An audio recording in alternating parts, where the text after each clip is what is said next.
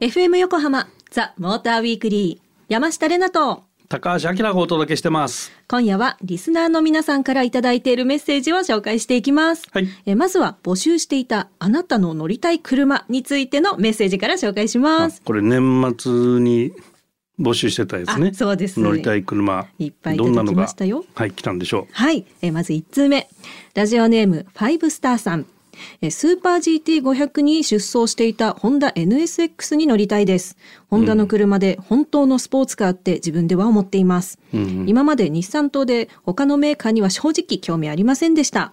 でもあの NSX を見たら乗ってみたい衝動に駆られました。うん。2021年こそは宝くじでも当てていや当たる感じがする。笑い。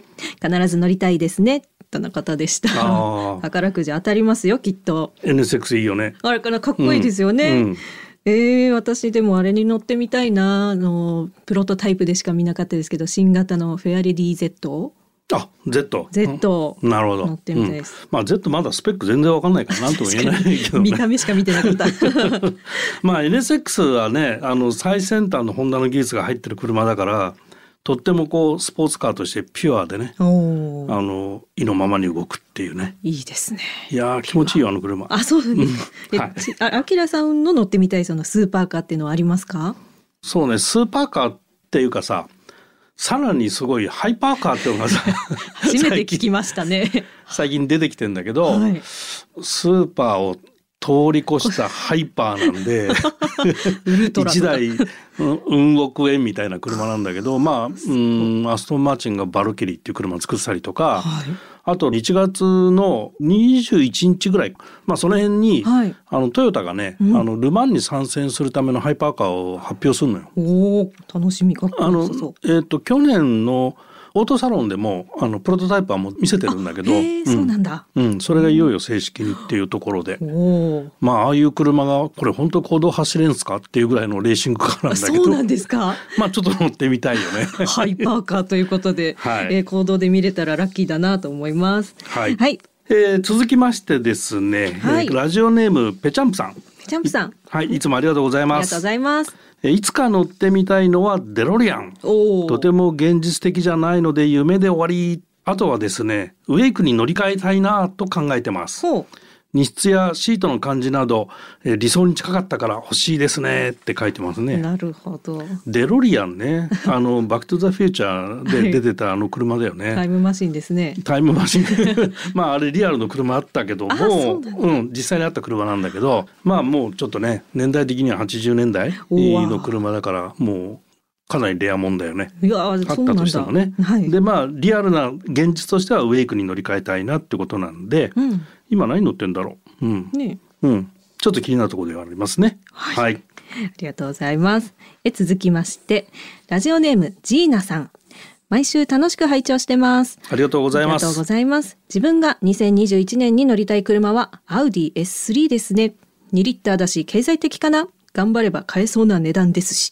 とのことでした？ああ、アウディね、すごく良かった、それ、俺乗った時。あ、そうなんですか？うん、なんか車のサイズ感もすごいちょうどよくて、んなんかねあのいいなこれって思わず言っちゃったっていう車の一台だったかなお、。すごい。うんあきらさん絶賛の一台ということでしたね。はい。はい。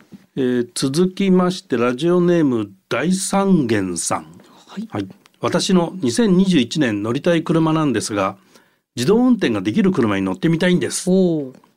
過去に自動ブレーキシステムの体験をしそれ以降こういう機能いいなと思っていたところなんです。はい。先日ホンダが自動運転レベルス、えーレベル3を国土交通省から取得したというニュースを見て運転してみたい欲が一層強くなってますっていうことなんですが、まあ、自動運転レベル3っていうかねこれ高度運転支援技術っていうところでまだ自動運転とはなかなか言いにくいところではあるんだけども、はい。まあ、あのシステムが車を動かしますよ、うんうんでレベル3になるとえーっとまあす緊急の状態状態になったらすぐにドライバーが運転交代できるっていう条件付きではあるんだけど、はい。まあ条件付き自動運転っていうふうに言い言い方が変わってきたのかな。でまあそういう車がえー乗ってみたいですっていうことなんですがはい。この方がね大三元さんが言ってる、はいあのハンドル操作をね車に任せることで余力ができて、うんうんまた新たな楽しみができんじゃないかっていうふうにこの方は思ってるのね。でこれ大正解で、はい例えばほら景色がいいところ走ってる時とか 脇見運転になるようなことが、脇見運転から解除されるじゃんあ、。それ美味しいですね。脇見してよしそう見て見てすごい綺麗とか言われてもえどれどれって言ってる間にねあそうそうそう見れないですもんね。でこれ自分の車にその機能があって、うんかつ自分でも運転できるっていう状況の車であれば切り替えればいいわけじゃない。だからずっと自動運転してるわけじゃないし でこれやっぱ条件付きだから自動運転するのはね、だから常に自動運転してるわけじゃないしね、うん。でまあ将来的にはなんだろう無人で動く車みたいなのも今考えられてるから、はい将来的にはそういう車あるけど、そういう車はオーナーとして買わないでしょみんな。そうですよね運転したいですもんね。そうそうそう。まあそういう意味ではねこのレベル3が普及するっていうのは結構楽しみが増えるかなとは思うね。おー楽しみです。なんはいかデロリアンから始まり自動運転となんか未来感に溢れておりますが、はいえーこの後も乗ってみたい車紹介していきたいと思います。The Motor Weekly. FM 横浜ザ・モーターウィークリー山下れなと高橋明がお届けしてます。今夜はリスナーの皆さんからいただいたメッセージを時間の許す限り紹介していきます。はいえー前半に引き続きあなたの乗ってみたい車をご紹介していきます。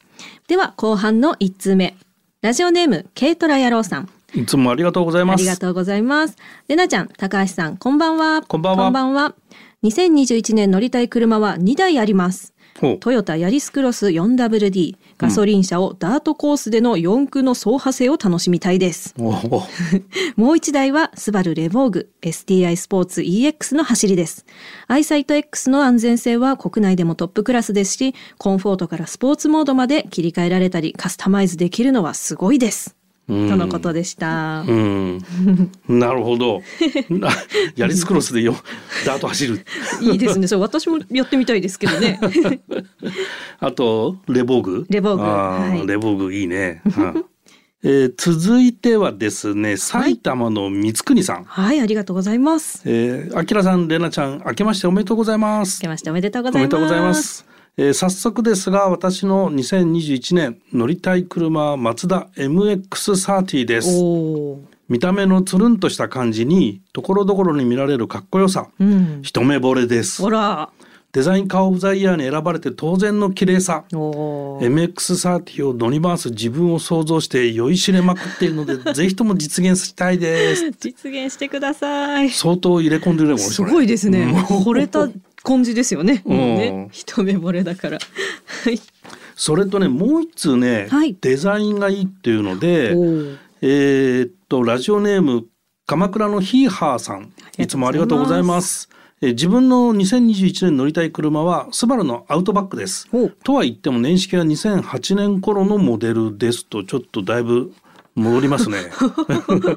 自分はこの頃の年代の形が大好きで、日本ではステーションワゴンのみアウトバックモデルだったんですけどもアメリカではステーションワゴンとセダンもあってとってもかっこいいですねっていうね、えー、2通なんかデザイン系の惚れたっていう話があるんですけど、この MX30 マツダの、MX30 かあれあのフリースタイルドアって言ってたんだけどあのはい。観音開きするやつ、開き。はい。うん、まあ斬新だよね。面白かったですまあ、RX8 知ってる人からするとああれあったねっていうのもあるかもしれないんだけど初めて見るとかなり新鮮に感じると思うし、はいこの車はそのコンセプトがその移動するだけのものじゃ車はもうすもはやね移動するだけのものじゃないみたいなことも踏まえてるんだっていうことがあるから、はいとてもこう先進的な意味も持っていて、うんチャレンジング的な車なんでね、うんうんうんデザインも挑戦してるっていうねね。ところですね。はい、はいありがとうございました。え続きまして、ラジオネームグランダーソンさん。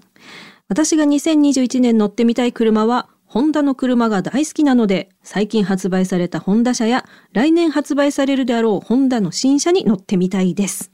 なるほどとのことでした。はいあホンダファンってことですね。すごいね、こちらも愛が溢れておりますけれども、はい新車、そうですか。新車といえば、あの、昨年試乗会で、うんホンダ N1 に乗せていただいた時に、あはいはい乗りましたね。ね、あの普通の試乗会とちょっと違いましてその試乗した時に車と一緒になんか写真を1枚撮ってくださいってっていうイベントがありましてね。N1 らしさを表現する写真ってやあつだよね。そうそうそうそう、うんえそれにモーターウィークリーとしてねあきらさんと私は全力で写真を撮りまして、はいえ見事その日の部門賞を受賞しまして 写真立てに入ったその時の写真とえミニカーをいただいたっていうあもうおめでとうございます。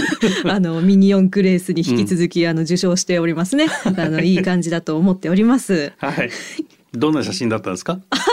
あのですね、2段にしたんです。上には山下が足を Y 字に上げていて、え下段には明さんが Y 字にしようとしている模様が 映っているので、これね、ツイッターとかに多分あの、あアップしてくれると思うので、ぜひ皆さんチェックツイッしてください。ターにアップしちゃうの？流しましょう。ぜひ。はい。皆さん、えーチェックしてください。後半もまだまだメッセージを紹介していきます。FM 横浜ザ・モーターウィークリー山下れなと高橋明がお届けしています。え今夜はリスナーの皆さんからいただいたメッセージを時間の限り紹介しているのですが、えー、ツイッターのハッシュタグモーターウィークリー847であのつぶやいていただいたこんなあのうん車に乗ってみたいというツイートがあったのでご紹介したいと思います。はいはいえーバッポイさんのツイートです。ありがとうございます。ありがとうございます。昔からずっと欲しい空冷のフォルクスワーゲンです。しかし現実は水冷の日本車ばかり。いつかはいつかはとは思いつつ夢だけ見てます。うんというツイッターで。空冷のフォルクスワーゲン、ビートルかな？ああ、可愛いですよね。うんまあまあこんな風に番組でもあのハッシュタグモーターウィークリー847は結構チェックをしておりまして、はいはい私も中の人も見ていたりとか、うんねこういう風にあのハッシュタグをつけるとその車好き同士で見ることができるのでそういうリスナーさん同士がつながってみたりとかうんうん。あと放送中にもねリアルタイムでハッシュタグでつぶやいてもらってたりするのでなんか見てて面白い感じがしますよね、うんチャットみたいな感じで。ああ、なるほどね。はいはい。であのメッセージでもメールとかでも募集をしたりするんですけどぜひこうツイッターのハッシュタグも活用してあの車の疑問とかなんかそういうのを皆さんアップしていただけると嬉しいです。ででまたあの番組ツイッターの方とかでも、まあ、私だったりあきらさんのツイッターだったり、うんこのハッシュタグをつけてうん例えば今日こんな試乗会に行ってきましたよとか、うんこういう車見てきましたっていうのもアップして盛り上げていきたいと思いますのであのぜひぜひ皆さんチェックの方よろしくお願いいたします。僕は結構ね、自分のプライベートなことを上げてるかな？ハッシュタグつけて。そうそうそう。あれ、アキラさんなんだろうと思ったら、なんか、うんそうね、自分の名前もハッシュタグつけててる、使いこなしてらっしゃるなと思っております。素晴らしいと思いはいます。。皆さんよろしくお願いします。よろしくお願いします。引き続き皆様からのメッセージ、そしてこのハッシュタグを使ってのツイッターもお待ちしています。さあ、今夜はもうたくさんのメッセージを紹介してきましたが、うん。なんか面白かったですね。うん、なんかね、うんみんな何考えてるかっていうかね あの乗りたい車で意外となんかみんなねうん。現実的な車が多かったなと思って。確かに。なんか前の放送で俺乗りたい車って空飛ぶ車とかさ 海潜る車車とか。子供かって感じだったけどさね、そうでしたみんなね。割とちゃんとした車種名まで書いてあるような あの真面目な、はいありがとうございますって感じその方が本当は助かるんだけどねね。でもなんかこういう風にメッセージたくさん紹介する会が私初めてだったので、うんうんすごい楽しくあの、ね進めさせていただきました。ね、またやりたいなと思います。はいということでここまでのお相手は山下れなと高橋明でしたまた来週。